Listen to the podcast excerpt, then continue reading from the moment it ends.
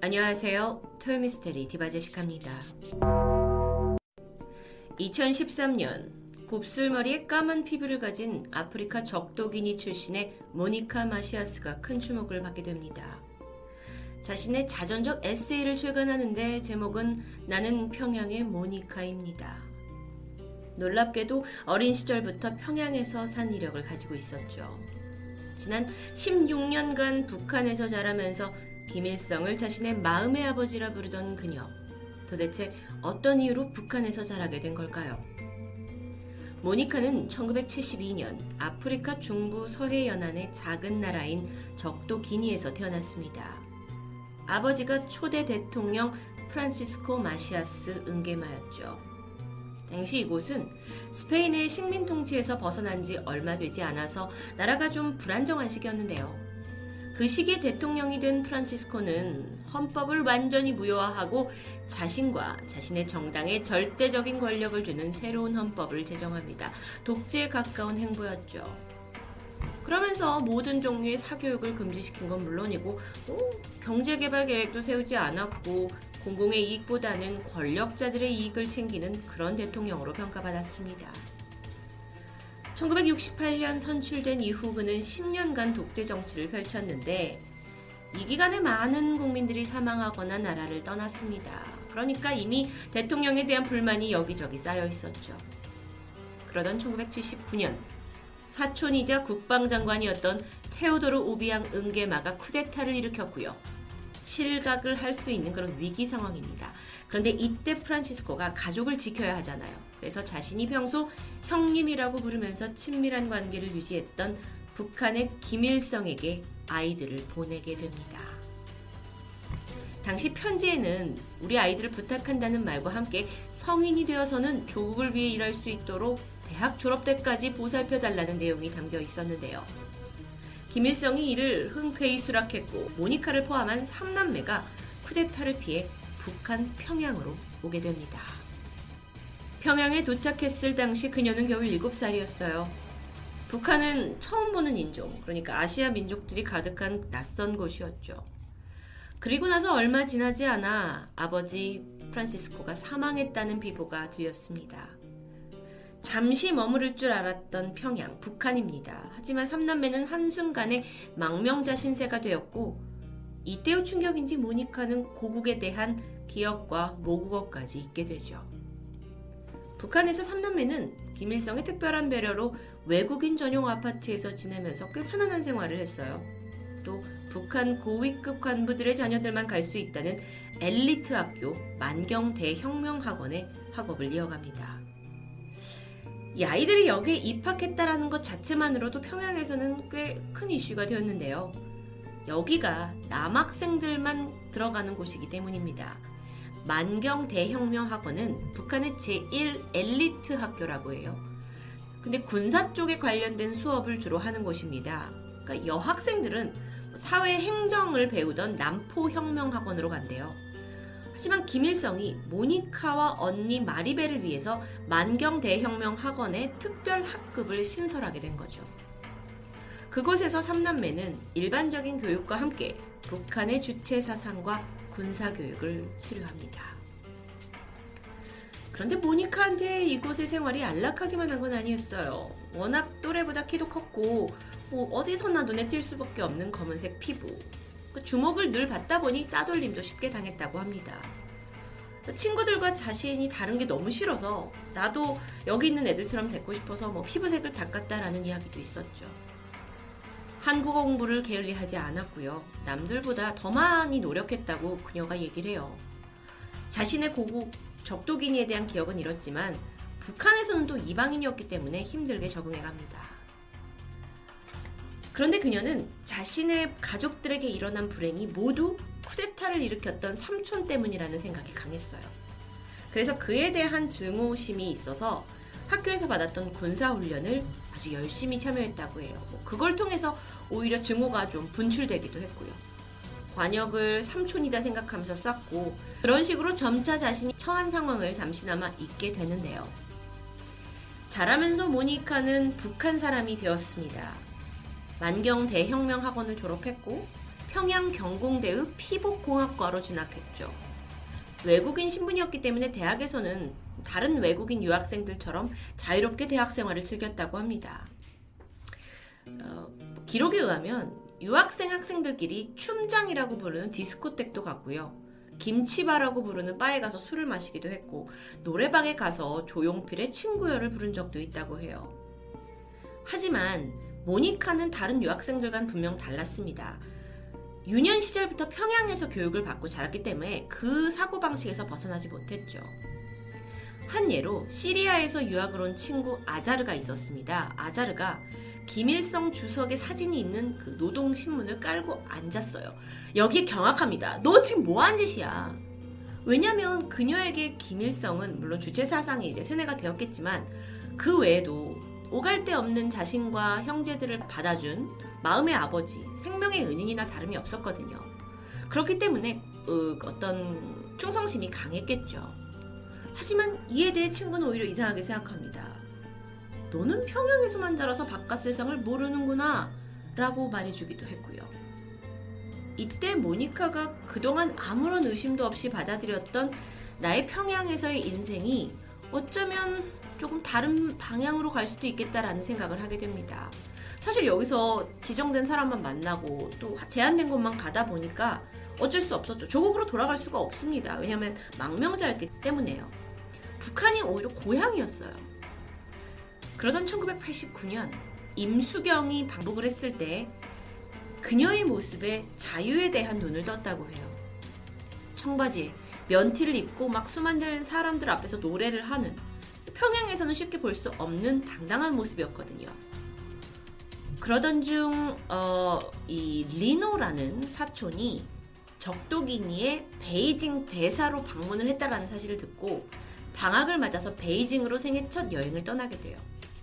그리고 시간을 보내던 차 새로운 세상을 경험하게 되죠.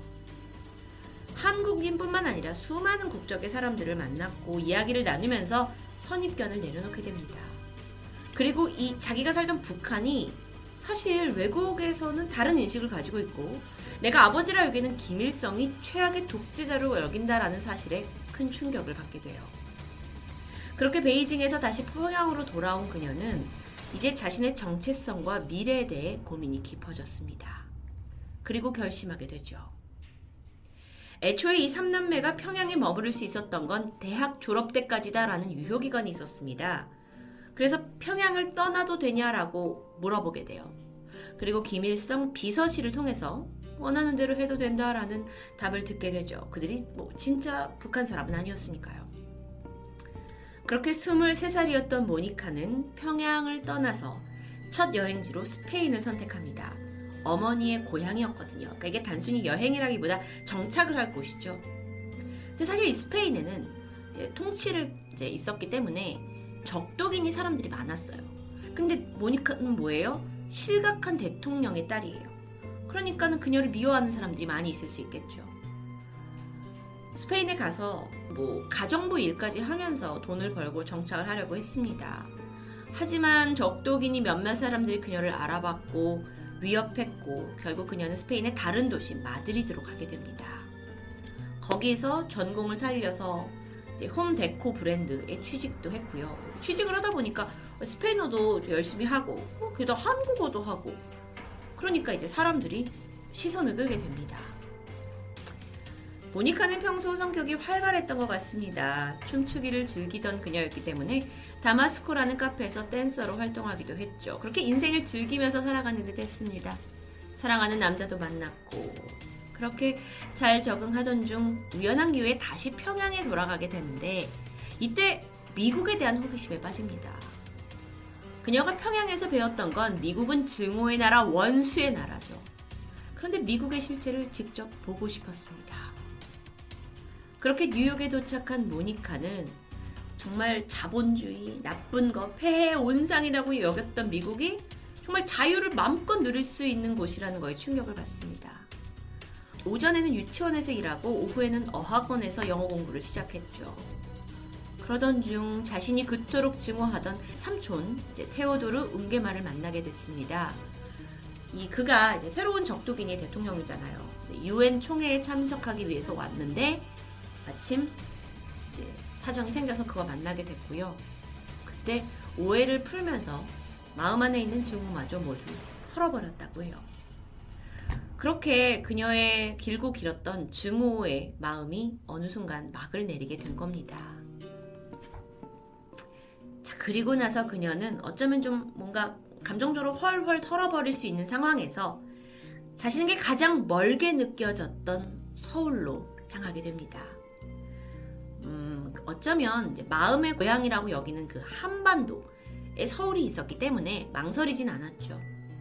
2007년 인천공항에 도착을 했고 공항에 있던 백두산 사진을 보면서 음, 알수 없는 감정에 휩싸였다고 해요.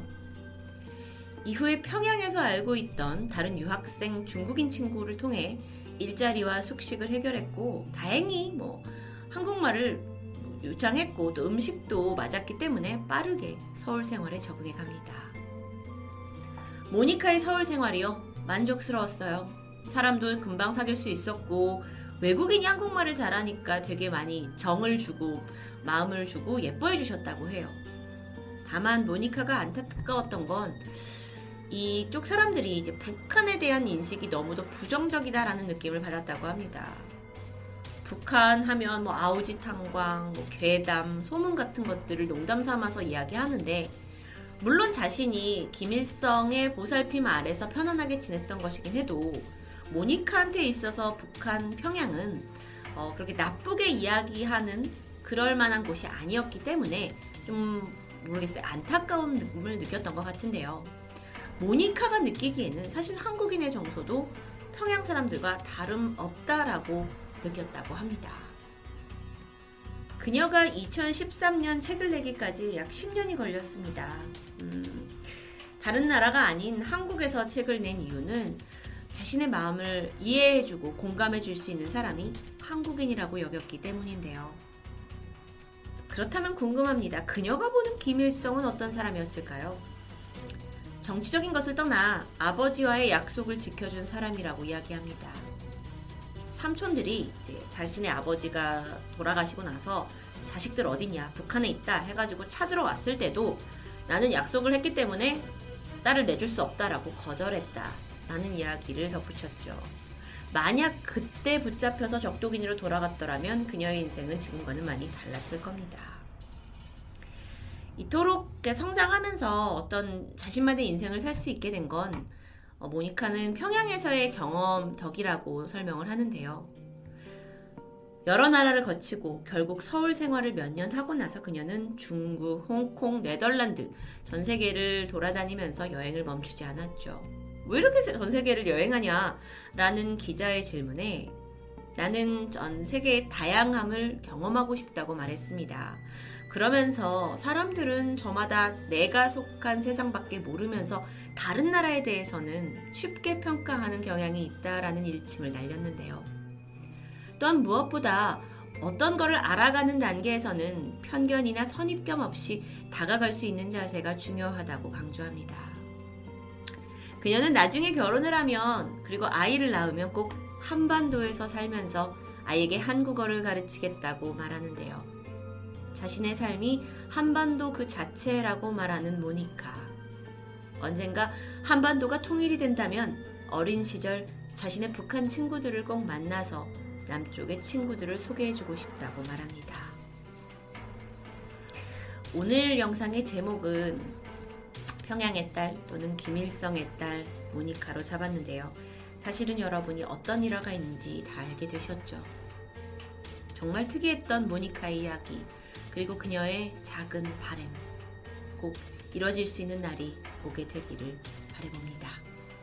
토요미스테리 대바제시카